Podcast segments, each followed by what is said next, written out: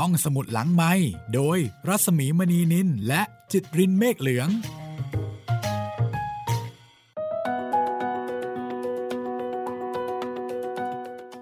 สวัสดีค่ะ ต้อนรับคุณผู้ฟังเข้าสู่ห้องสมุดหลังใหม่รามานะคะ วันนี้เป็นตอนที่ 4 แล้วค่ะคุณจิตเรนครับ เป็นตอนที่ 4 แต่เป็นตอนที่ 3 ของเรื่องศพสาวในเปลวเพลิงครับพี่ ค่ะ ซึ่งเรื่องนี้นะคะก็มาจากอัลเฟรดฮิตคอกค่ะ หนังสือชื่อว่า รวมเรื่องระทึกใจของอัลเฟรดฮิตคอกนะคะ เรียบเรียงโดยหม่อมราชวงศ์ชนสวัสดิ์ชมพูนุชค่ะ จัดพิมพ์โดยสำนักพิมพ์ประมวลสารนะคะ ตั้งแต่เมื่อปี 2500 2508 ค่ะ ก็น่าจะมากกว่า ผู้ฟังส่วนใหญ่ที่ฟังรายการอยู่นะคะ ใช่ครับ อย่างน้อยๆ ก็มากกว่าผมคนหนึ่งแหละครับ มากกว่าทุกคน แถวๆนี้ครับทั้งชงทั้งช่างหมดเลยนะคะ วันนี้ค่ะ เราก็จะมาตามกันต่อนะคะว่าศพสาวในเปลวเพลิงเนี่ยมันมีเงื่อนงำอะไรบ้าง ที่เหมือนกับว่าจะทำให้ทุกคนเข้าใจผิด ว่าศพสาวในเปลวเพลิง เป็นเพราะตาย ด้วยไฟ ตายเพราะสำลักควันไฟ ตายเพราะว่าตกใจ หรืออะไรก็แล้วแต่ที่มาจากมาจากไฟ ครับ แต่ในความเป็นจริง หมอจอร์นสันนะคะ หมอที่ดูตุ้ยนุ้ยหน่อยๆ พูดเยอะหน่อยๆ หมอบอกว่าไม่ใช่ โดนยิง เป็นหลักฐานใหม่นะคะ โดนยิงถึงขนาดที่มันไม่ใช่การยิงธรรมดาธรรมดา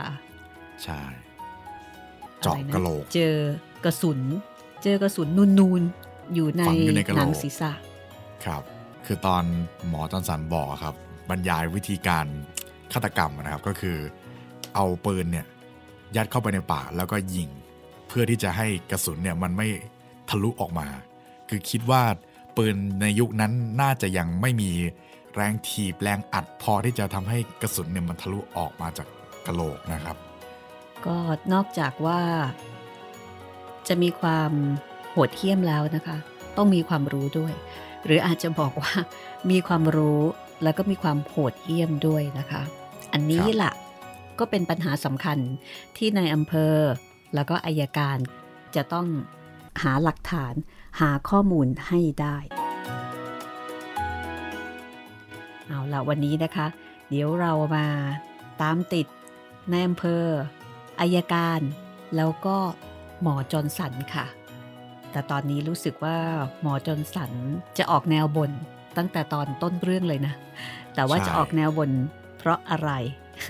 เดี๋ยวเรามาติดตามกันนะคะครับเอาละตอนที่ 4 ค่ะ EP 4ศพสาวในเปลวเพลิง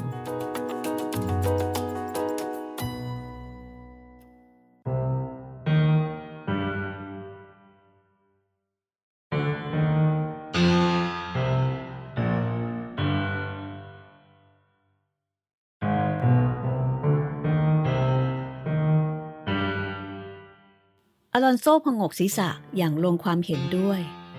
ขณะนั้นอากาศในชางข้าวร้อนอบอ้าวสิ้นดี เขาเหงื่อแตกพรักๆ ผสมกับการอดนอนทำให้รู้สึกเพลียเต็มทน อลอนโซเป็นคนแรกที่เดินทางลงบันไดในอำเภอคาสันตามติดลงมา พร้อมกับขอร้องให้หมอคาสันรออยู่ที่นั่น จนกว่ารถพยาบาล จะมารับศพเข้าไปผ่าพิสูจน์ โดยละเอียดในมอนโบรต่อไป ปรากฏว่าหมอจอนสันทำหน้าย่นยู่ร้องอุทธรตามหลังลงมาว่า แล้วกัน ไหนงั้นล่ะ นี่มันไม่ใช่หน้าที่ของเจ้าพนักงานชันสูตรพลิกศพเลยนี่ ผมเพียงมาชันสูตรศพ ไม่ใช่มาเฝ้าศพ แล้วก็เออเรื่องเผาช้างข้าวเล่นเป็นของสนุกนี่ ก็ไม่ใช่หน้าที่ของผม ที่จะต้องมาพิสูจน์หลักฐานนะ มันหน้าที่ของนายอำเภอกับอายการท้องถิ่นต่างหากล่ะ แต่ทว่าในอำเภอคาสันไม่ฟังเสียง เขารีบลงบันไดไปโดยเร็ว เมื่อทั้งคู่คือนายอำเภอคาสันกับ อายการอลอนโซออกมาถึงประตูเข้าฉางเข้าแล้วนั่นแหละ อลอนโซจึงร้องตะโกนออกไปว่า อะไรกันหมอ มีอะไรน่ากลัวเกิดขึ้นเหรอ มีเสียงบ่นพึมพำฟังไม่ได้สับ โต้ออกมาอีกก็คือเสียงหมอจอนสันบนกลับมาอีกนะคะ แต่คราวนี้นายอำเภอคาสันถอนใจลึก ขณะกล่าวว่า เฮ้ย มันจะต้องมีใครคนหนึ่งกลายเป็นแพะรับบาปต่อการตายของสองหนุ่มสาวคู่นี้ ถ้าหากว่าเราไม่สามารถจะค้นหาตัวอาชญากรที่แท้จริง แผนการของคนร้ายจัดว่าแนบเนียนมาก แล้วก็เกือบเป็นผลสำเร็จเสียด้วยสิ ถ้าหากว่าหมอจอนสันพลาดไปนิดเดียวเท่านั้น เรื่องก็กลายเป็นว่า คนคู่นั้น ตายเพราะสำลักควันไฟ แล้วเจ้าตัวฆาตกรก็ลอยนวลไปอย่างสบายใจอายการอลอนโซก็พงกศีรษะอย่างเห็นด้วย เขาดึงบุหรี่ออกมาจุดสูบ ทั้งคู่พากันเดินลงจากฉางข้าว ตัดสนามหญ้าด้านหลัง ตรงไปยังตัวเรือนใหญ่ของครอบครัวมิสเตอร์อิงแลนด์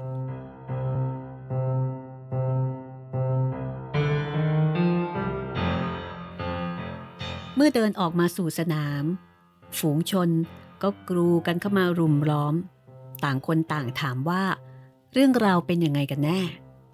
ขอให้นายอำเภออัยการช่วยให้รายละเอียดแก่พวกเขาด้วยนายอำเภอ และอัยการอลอนโซไม่ยอมตอบคำถาม พร้อมกันนั้นก็แหวกฝูงชนที่ห้อมล้อม แล้วก็รีบเดินไปยังบ้านมิสเตอร์อิงแลนด์อัยการอลอนโซ เหลียวไปดูอีกด้านหนึ่งของสนามหญ้า โคนร่มไม้ใหญ่ ก็ได้พบบ๊อบฮอฟเนอร์กำลังยืนพูดอยู่กับชายชราผู้เป็นบิดาของแจ็คไทหนุ่ม ผู้ถูกสังหารอย่างทารุณ เมื่อตอนที่เขาหันไปมองนั้น ก็พอดีกับชายชราผู้นั้น หันมาสบตาอลอนโซ เขายกมือขึ้นโบกให้ แล้วตะโกนอะไรออกมาสองสามคำ แต่ว่าระยะไกลเกินกว่าจะได้ยินชัด ฝูงชนที่อยู่ในกลุ่มคนหนึ่งที่ยืนอยู่ใกล้ชายชราผู้นั้น หันมาจ้องอลอนโซ ด้วยสายตาแข็งกร้าว ดวงหน้าเครียด ในที่สุดอายการอลอนโซ หันกลับมาทางนายอำเภอ แล้วบอกว่า ดูคล้ายๆกับว่าบ๊อบจะได้เอาเรื่องการที่หมอจอร์นสันตรวจพบว่า ศพทั้งสอง มีร่องรอยของการฆาตกรรมไปเปิดเผยให้คนเหล่านั้นฟังหมดแล้วละในอำเภอคาสันก็ยักไหล พรางบอกว่า เฮ้ย อย่าเพิ่งไปสนใจพวกนั้นเลย ฉันคิดว่า เดี๋ยวเราก็จะต้องรีบไปจากที่นี่แล้ว มีอะไรบางอย่าง ที่จะต้องรีบลงมือทำในทันที หลังจากได้พบกับมิสเตอร์อิงแลนด์แล้วอัยการอลอนโซไม่ได้โต้ตอบ พวกเขาเดินกันต่อไปอีกครู่เดียว ก็ถึงตัวบ้านใหญ่ ทาสีขาวโพลนของมิสเตอร์อิงแลนด์ทั้งหมดเดินเข้าไปทางหลังบ้าน เมื่อผ่านประตูห้องครัว ก็พบว่ามีหญิงชาวนา บ้านใกล้เคียงสามสี่คนกำลังวิพากษ์วิจารณ์เหตุการณ์นี้กันอยู่เบาๆ เป็นการฆ่าเวลา ในการรอให้กาแฟที่ตั้งอยู่บนเตาเดือด เพื่อจะได้นำมาชงเลี้ยงดูกัน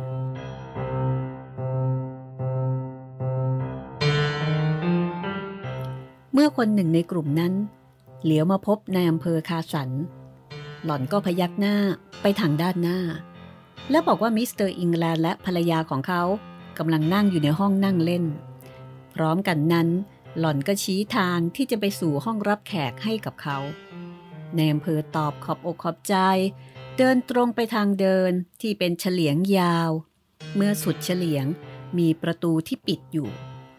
เขาหยุดยืนหน้าประตูนั้น ยกมือเคาะสองสามครั้ง แล้วจึงเปิดประตูเข้าไปภายในห้องโถงนั้น มิสเตอร์อิงแลนด์นั่งอยู่กับภรรยาของเขาเพียงสองคนเท่านั้น ทั้งคู่นั่งกันอยู่เงียบๆ บนเก้าอี้นวมตัวใหญ่ที่ตั้งอยู่กลางห้อง เมื่อเห็นนายอำเภอกับอัยการอลอนโซโผล่เข้าไป มิสเตอร์อิงแลนด์ลุกขึ้นยืนอย่างเนือยๆ ส่วนมิสซิสอิงแลนด์หันมาจ้องมองทั้งคู่ด้วยสายตาที่ชาเย็น ทั้งนายอำเภอ และอัยการ ตกอยู่ในความเงียบที่แสนจะอึดอัดประมาณสองสามนาทีเต็ม และแล้วนายอำเภอก็ตัดสินใจบอกข่าวร้ายแก่มิสเตอร์อิงแลนด์ว่า เราได้พบว่าธิดาสาวคนเดียวของเขานั้น ไม่ใช่ตาย เพราะตกใจหรือสำลักควันไฟอย่างที่เขาคิดแต่แรก หากแต่เราพบว่า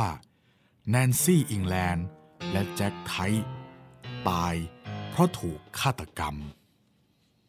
เพียงได้ทราบเช่นนั้น มิสซิสอิงแลนด์ก็หวีดร้องออกมาด้วยความตื่นตระหนก ผุดลุกพรวดพราดขึ้นจากเก้าอี้ ยืนตัวสั่น ดวงตาเบิกโพรง ดวงหน้าขาวซีด ปราศจากสีเลือด ส่วนมิสเตอร์อิงแลนด์กระแทกตัว กลับลงไปบนเก้าอี้ แล้วก็หลับตาพิงพนัก ถอนใจยาว ท่าทางอ่อนประโหย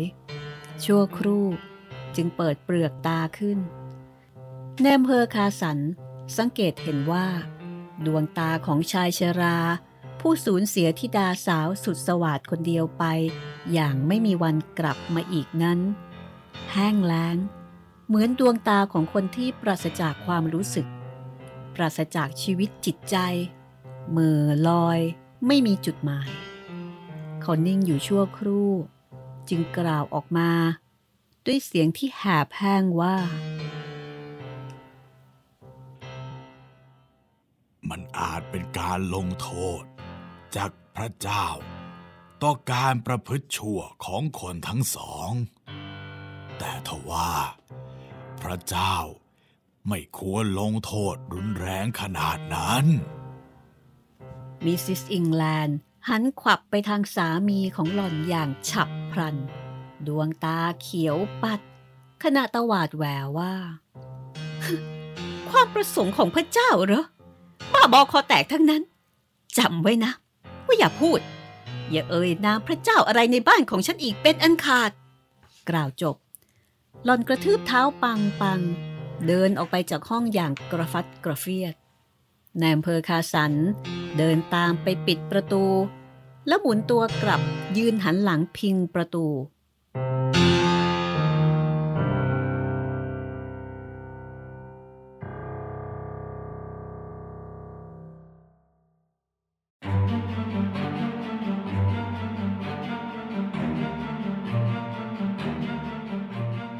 เมื่ออลอนโซหันไปสบตานายอำเภอ เขาพยักหน้าเป็นเชิงให้อลอนโซ เจรจากับมิสเตอร์อิงแลนด์ต่อไป อลอนโซหันไปทางชายชราซึ่งตอนนี้ยังนั่งอยู่บนเก้าอี้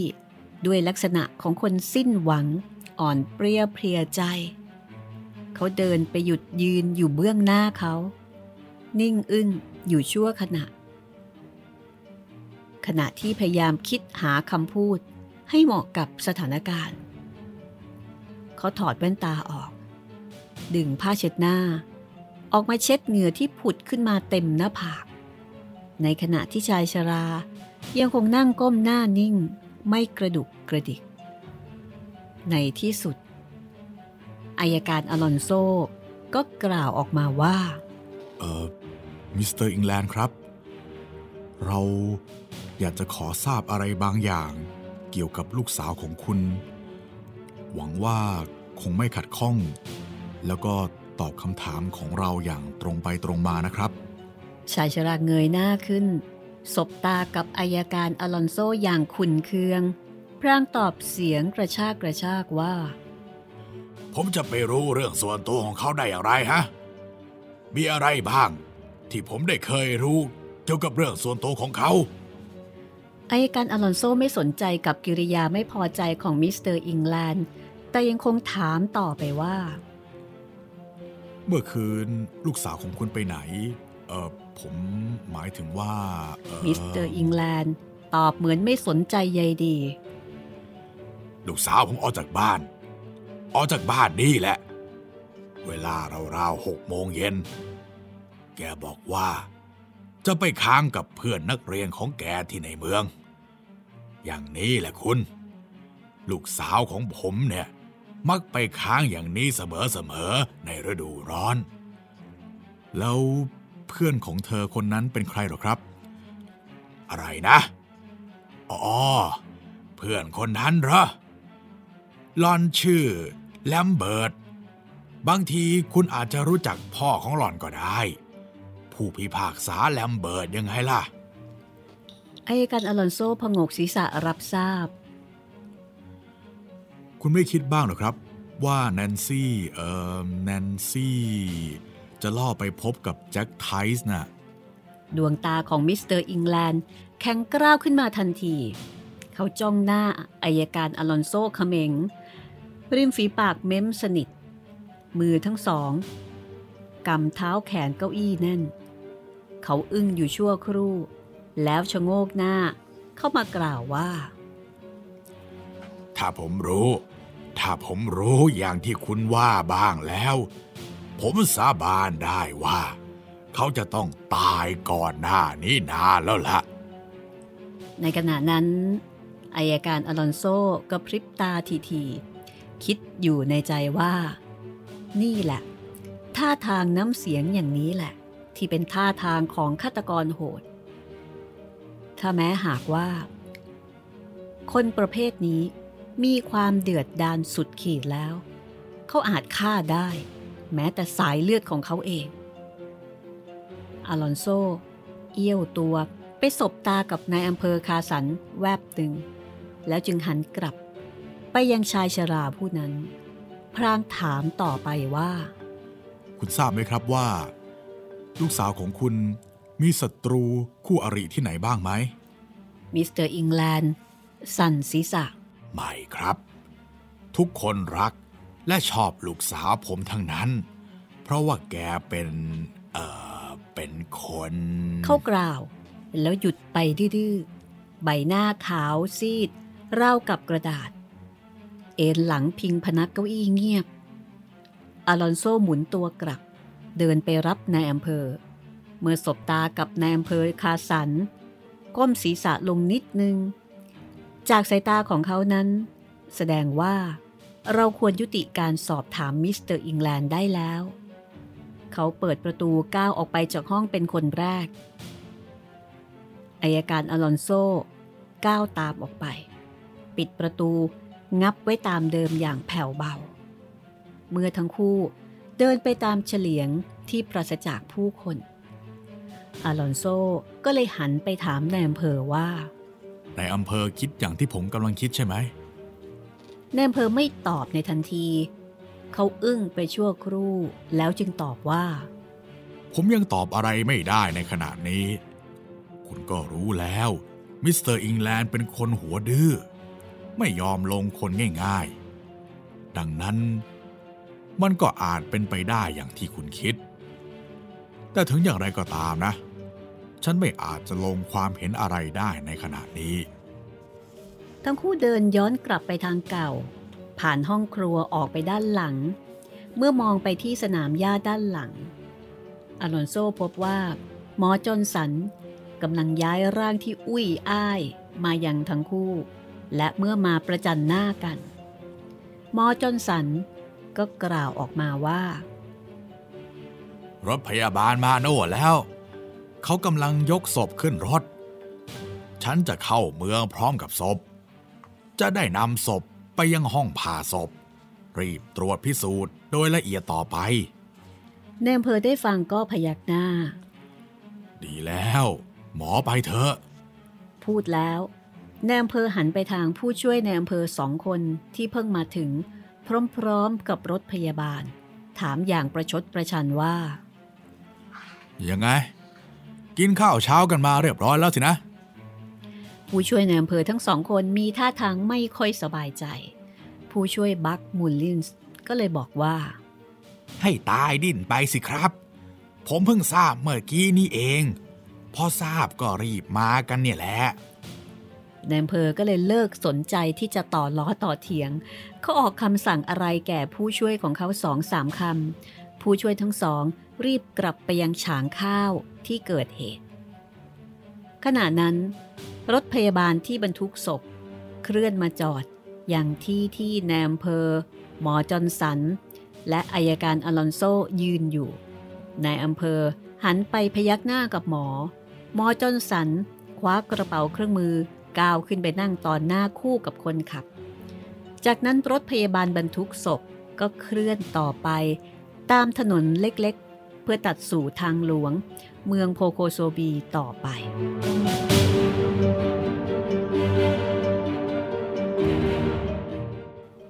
ขณะที่รถบรรทุกศพ เคลื่อนผ่านเราไปนั้น กลุ่มคนที่พูดจากันจอกแจ๊กจอแจ หยุดเงียบไปทันที ต่างคนต่างแลตามรถพยาบาลคันนั้น จนกระทั่ง รถเลี้ยวลับ ไปจากสายตา จากนั้น คนเหล่านั้นก็เหลียวกลับมาจ้องหน้านายอำเภอ และอัยการอลอนโซ พากันมารุมมาตุ้ม ถามกันให้แซดถามถึงการสอบถามปากคำมิสเตอร์อิงแลนด์ แต่นายอำเภอคาสัน และทีมไม่ยอมปริปากโต้ตอบอัยการอลอนโซ เข้าไปกระซิบถามในอำเภอว่า ผมว่านะ เรารีบไปเสียจากพวกสอดรู้สอดเห็นเหล่านี้ดีกว่าในอำเภอก็พยักหน้ารับคำทุกคนก็เลยแหวกกลุ่มคนเดินไปยังรถของนายอำเภอที่จอดรออยู่ริมถนนโรยกรวด ต่างคนต่างเปิดประตูรถตอนหน้า ก้าวเข้าไปคนละด้านนายอำเภอทำหน้าที่เป็นโชเฟอร์ตามเดิมขณะที่อายการอลอนโซ หย่อนกายลงนั่งบนเบาะนั้น เขารู้สึกร้อนวูบ เพราะรถถูกแดดเผาอยู่ตลอดเวลา ดังนั้นการเข้าไปนั่งอยู่ในรถขณะนี้จึงไม่ผิดอะไรกับการเข้าไปนั่งอยู่ในเตาอบ แต่เขาก็คิดว่าก็ยังดีเสียกว่าที่จะไปยืนให้ชาวบ้าน ผู้กระเฮียนกระหือรือที่อยากจะรู้เรื่องการฆาตกรรมนั้น รุมล้อมให้ทุกคนกลุ้มใจและร้อนใจมากกว่าร้อนกาย เพราะเข้ามานั่งอยู่ในรถขณะนี้แนมเพอคาสันชะโงกหน้าออกไปจากประตูรถ แล้วก็พูดกับชายคนหนึ่งที่ยืนอยู่ใกล้กับรถที่สุดว่า นี่คุณ คุณช่วยไปตามหามิสเตอร์ไทให้เราหน่อยได้ไหม ถ้าพบแล้วก็บอกเขาว่า ฉันขอให้เขามาพบที่นี่สักหน่อย ชายคนนั้นผงกศีรษะรับคำแล้วก็เดินจากไปอย่างรีบร้อน อีกสักครู่ ไท ชายชราผู้สูญเสียลูกชาย ก็เดินเข้ามาหานายอำเภอคาสัน และเมื่อได้รับการเชื้อเชิญจากนายอำเภอ เขาก็เปิดประตูด้านหลัง ก้าวเข้าไปนั่งในรถนายอำเภอสตาร์ทเครื่อง พร่างหันมาบอกกับเขาว่า ผมคิดว่า เรามีเรื่องที่จะต้องคุยกันสักหน่อย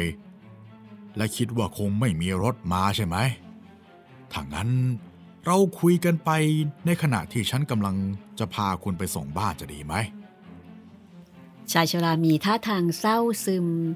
แม้ว่าเขาจะได้ผ่านการดื่มมาแล้วขนาดหนัก แต่ก็ยังมีสติดี เขาตอบว่า ไม่มี ผมไม่มีรถมาหรอก ผมเดินตัดทุ่งนาโน่นมาแต่เช้า ตั้งแต่ผมได้รับข่าวนี้ทีเดียว ระยะทางของมัน ก็จะประมาณหนึ่งไม้นั่นแหละคุณ เขาหยุดกลืนน้ำลายดังเอื้อก แล้วพูดต่อไปว่า แจ็ค แจ็คเอารถบรรทุกคันเล็กๆ ของเราออกไปจากบ้านตั้งแต่เมื่อคืนนี้ และจนเดี๋ยวนี้ ผมก็ยังไม่รู้ว่า เขาเอารถนั้นไปจอดไว้เสียที่ไหน อ๋อ งั้นเหรอ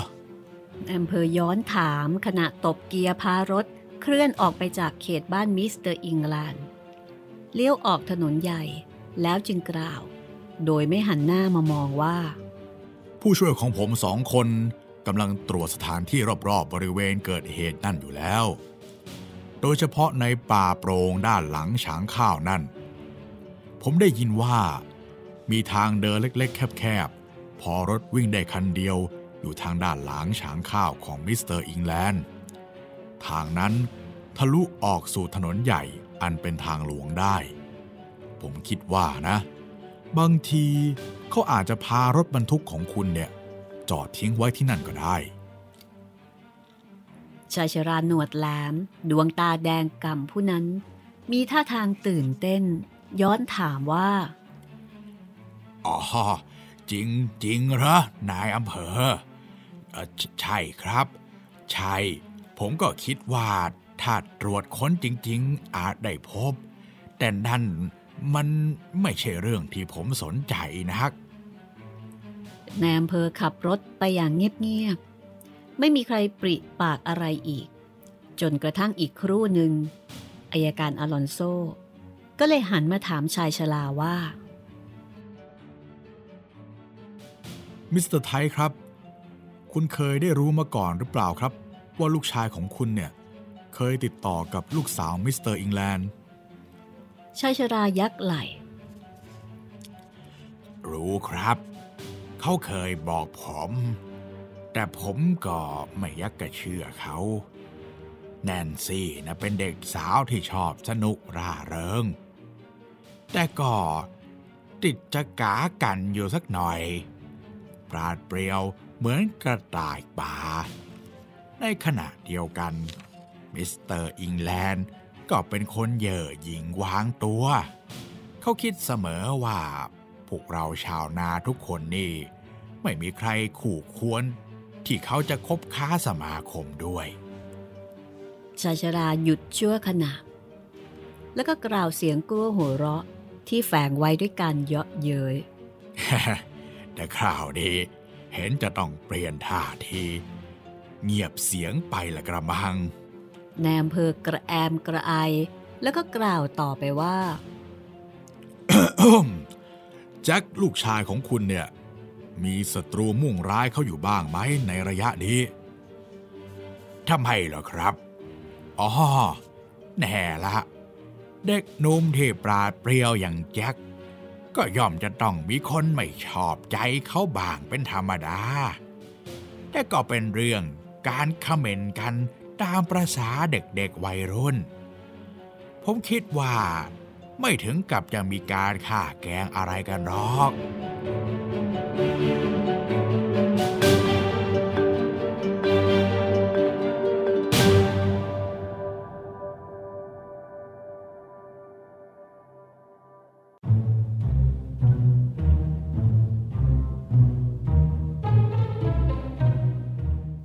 มาถึงตอนนี้ชายชลาหยุดยกมือปิดหน้า อย่างปวดร้าวหัวใจ พรางครางออกมาว่าหน้าร้อนปีนี้ ผมออกจะเคราะห์ร้ายหนัก ตัวเองก็รู้สึกไม่ใครสบาย แล้วนี่ลูกชายของผมยังมาถูกฆ่าอีกศพ ก็ต้องถูกนำไปผ่าพิสูจน์ทุเรศสิ้นดี ทั้งนายอำเภอและอัยการอลอนโซถอนใจเฮือก ไม่ตอบโต้ รถพาทุกคน โคลงเคลงต่อไปอีกสองสามนาทีนายอำเภอก็หยุดรถ ปล่อยมิสเตอร์ไทส์ลงตรงทางแยกที่จะตัดเข้าสู่ทุ่งนาของเขา ตัวบ้านตั้งอยู่กลางทุ่ง เป็นบ้านไม้เก่าๆ ไม่ได้ทาสีคเนว่าน่าจะมีอายุกว่า 30 ปีแล้ว ชายชราไทยลงจากรถ กระแทกประตูปิดดังปัง แล้วเดินจากไป โดยไม่ยอมเหลียวมากล่าวคำอำลา อลอนโซคิดว่า สิ่งเดียวที่ชายชราครุ่นคิดอยู่ในขณะนั้น ก็คือ รีบจำกลับบ้าน แล้วก็เริ่มดื่ม ดื่มต่อไป จนถึงกลางคืน จากนั้นนายอำเภอกับอายการ ก็ขับรถต่อไปทางมอนโร แต่แล้ว เพียงนายอำเภอขับต่อไปได้ประมาณครึ่งทางเท่านั้น ก็มีเสียงวิทยุเรียกมานายอำเภอกดสวิตช์ตอบรับ ปรากฏว่าวิทยุเรียกมาจากบัคมุลลินส์ผู้ช่วยนายอำเภอคาสันนั่นเอง เขาเรียกมาจากฟาร์มของมิสเตอร์อิงแลนด์รายงานว่านายอำเภอเอชใช่ไหมครับ โปรดฟัง เราได้ค้นพบรถบรรทุกคันนั้นแล้วครับ จอดอยู่ในทางแคบๆ ในป่าหลังห่างจากช้างข้าวที่เกิดเหตุไปประมาณเศษหนึ่งส่วนสี่ไมล์ภายในรถคันนั้นไม่มีร่องรอยอะไรเลยจนนิดเดียว ไม่มีร่องรอยอย่างที่ในอำเภอคิดว่าจะมีเลยครับ ข้าสันกดสวิตช์เครื่อง พูดตอบกลับไปว่า ดีละ คอยเฝ้าดูความเคลื่อนไหวต่อไปนะ ฉันต้องการให้คุณกลับเข้าไปค้นหาร่องรอยภายในฉางข้าวนั้นอีกครั้ง ค้นกันให้ละเอียดทีเดียวนะ มันอาจจะมีอะไรที่เราต้องการบ้างก็ได้แนมเพอปิดสวิตช์เครื่อง แล้วก็หันมาทางอายการ ไม่ได้เรื่องอะไรเลย พวกนั้นยังหาอาวุธปืนที่ใช้สังหารหนุ่มสาวคู่นั้นไม่พบ แต่เชื่อฉันเถอะ ว่ามันอาจจะถูกหมกอยู่ที่ไหนสักแห่งในบริเวณนั้นอายการอลอนโซพงกศีรษะอ้าปากหาวด้วยความง่วง แล้วก็พึมพำออกมาว่า ผมอยากจะนอนหลับสักอาทิตย์หนึ่ง ให้มันคุ้มกับความง่วงซะหน่อย แนมเพอหันขวับมาทันที เขากล่าวทีเล่นทีจริงว่า เฮ้ย เก็บไปนอนวันหลังก็ได้นะสำหรับวันนี้เรามีงานที่จะต้องทำและงานนี้คงไม่ร้ายแรงถึงขนาดที่จะทำให้คุณไม่มีโอกาสได้นอน หรือได้นอนหลับตลอดไปหรอกนะอายการอลอนโซไม่ตอบคำเมื่อทั้งคู่ไปถึงตัวเมือง นายอำเภอคาสันก็พารถไปจอดลงตรงหน้าบ้านของแลมเบิร์ตซึ่งอยู่ที่ถนน43บ้านนี้แหละ ซึ่งเป็นที่อยู่ของมิสแลมเบิร์ตเพื่อนสาวคนหนึ่งของแนนซี่อิงแลนด์มิสแลมเบิร์ตได้ทราบข่าวการฆาตกรรมรายนี้แล้ว เช่นเดียวกับที่คนทุกคนในเมืองนั้น ได้ทราบข่าวเรื่องราวอันน่าสลดใจนี้ หญิงสาวรู้สึกเศร้าเสียใจ และตื่นตระหนกเป็นอย่างมาก แต่หล่อนก็ไม่สามารถที่จะให้ความสว่างอะไร แก่ทีมงานของแนมเพอได้มากนัก มิสแลมเบิร์ตได้เล่าให้ฟังว่า ในฤดูร้อนนี้มีอยู่หลายครั้ง ที่แนนซี่ได้ขอร้อง ให้หล่อนบอกกับพ่อของแนนซี่ ถ้าหากมาสอบถามว่าแนนซี่ได้มาพักค้างคืนกับหล่อน คือโดยปกติแล้วมักเป็นเย็นวันเสาร์และนี่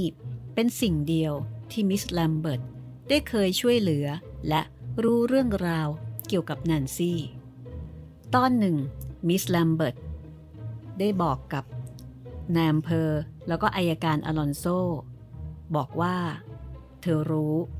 ว่าจริงๆแนนซี่กับแจ็คนั้น ต่างคบและต่างตกอยู่ในความรักอย่างถอนตัวไม่ขึ้น หล่อนย้ำอย่างหนักแน่นในตอนท้าย พรางบิดผ้าเช็ดหน้าในมือจนเป็นเกลียว คนทั้งสอง รักกันมากเหลือเกินค่ะ และการขอร้องให้ดิฉัน บอกกับพ่อของแนนซี่ว่า แนนซี่มาค้างกับดิฉันนั้น มันเป็นทางเดียว ที่จะทำให้คนทั้งสองมาใกล้ชิดกันได้อะค่ะ ทั้งนี้ก็เพราะว่าพ่อของเนนซี่เป็นคนเข้มงวดกวดขันมาก ทั้งสองก็เลยตกลงกันว่า ถ้าแจ็ค เก็บเงินเก็บทองได้พอแล้ว ก็จะหนีไปครองรักอยู่ด้วยกันนะคะ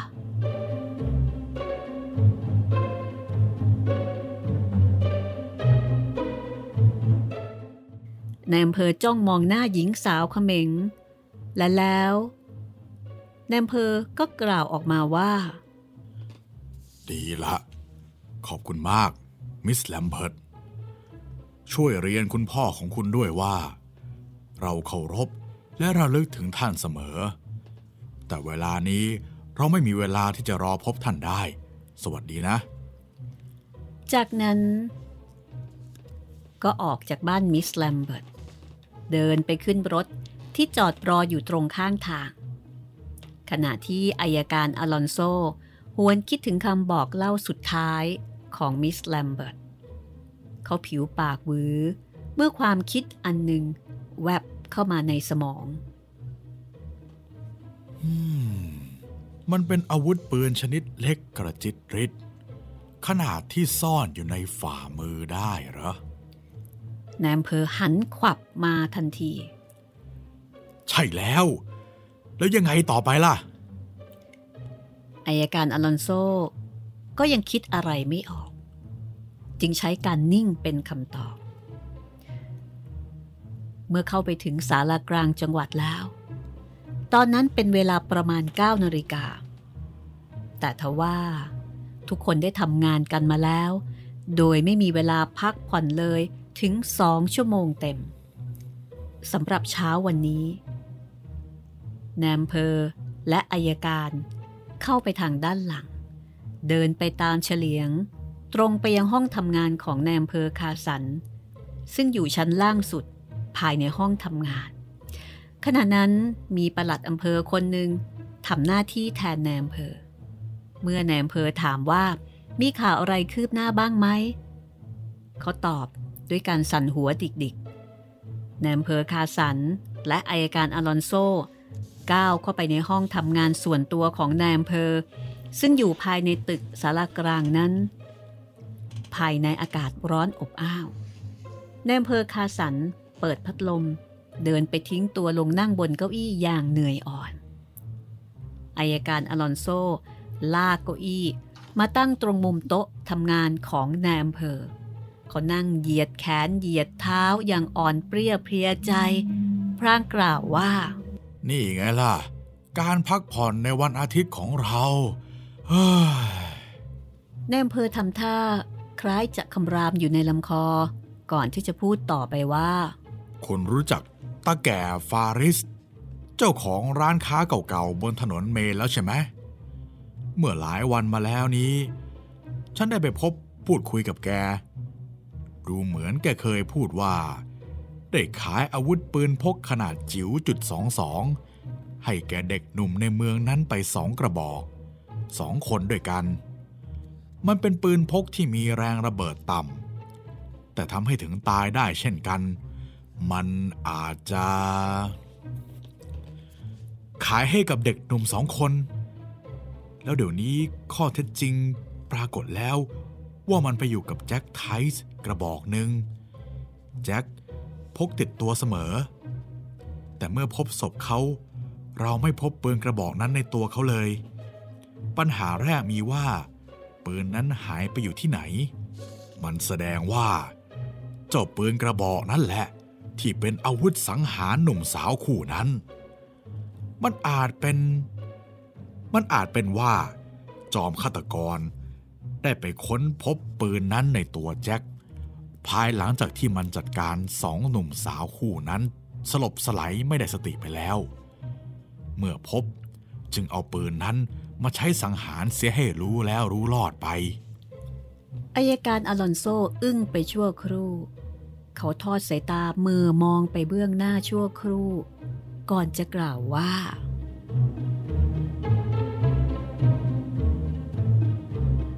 ข้าสันฟังจากมิสแลมเบิร์ตแล้ว ก็รู้ว่า คงจะได้ข้อมูลเพียงแค่นี้เองแหละ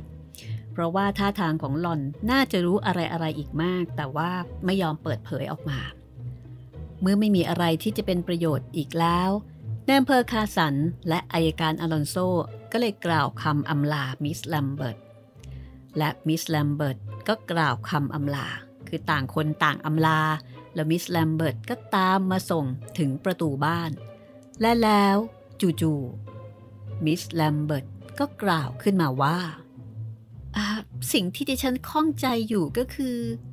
ถ้าเป็นการฆาตกรรมไฉน แจ็คจึงไม่คิดอ่านป้องกันตัวเองและคนรักของเขาล่ะคะแนมเพอร์คาสันเลิกคิ้ว จ้องหน้ามิสแลมเบิร์ตพลางย้อนถามว่าหืมเขาจะป้องกันได้อย่างไรล่ะทำไมจะป้องกันไม่ได้ล่ะคะ ก็เขามีปืนนะคะ เขาพกปืนอยู่ตลอดเวลาแนนซี่บอกดิฉันค่ะ เธอบอกว่ามันเป็นอาวุธปืนขนาดเล็กกระจิตลิด เล็กขนาดที่จะซ่อนไว้ในอุ้งมือ โดยไม่มีใครสังเกตเห็นเลย แต่ทว่าแม้จะเล็กยิ่งกว่าปืนเด็กเล่น แต่มันก็เป็นปืนที่สามารถจะส่งคนไปในรก หรือสวรรค์ได้เช่นกันนะคะ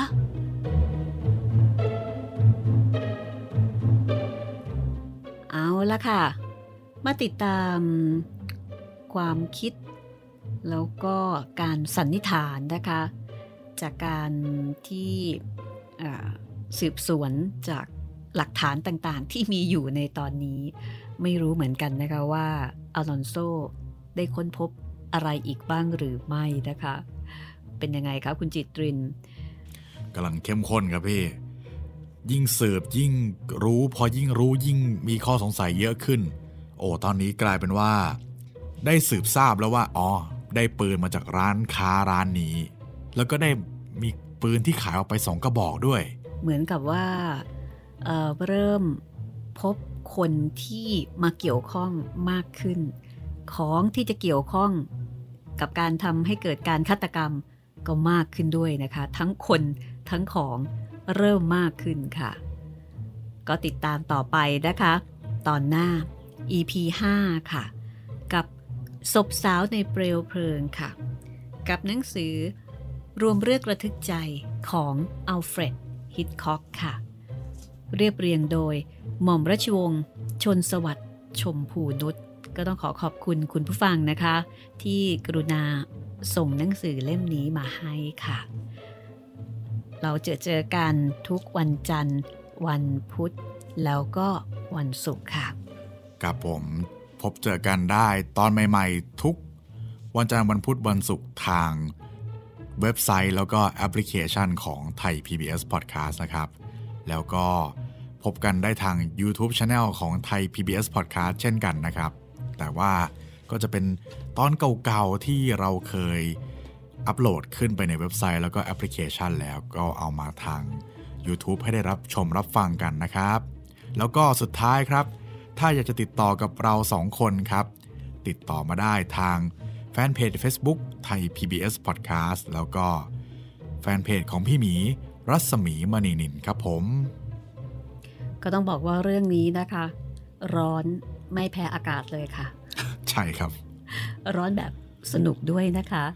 วันนี้เราสองคนลาไปก่อนค่ะ แล้วพบกันใหม่ตอนหน้านะคะ สวัสดีค่ะ สวัสดีครับ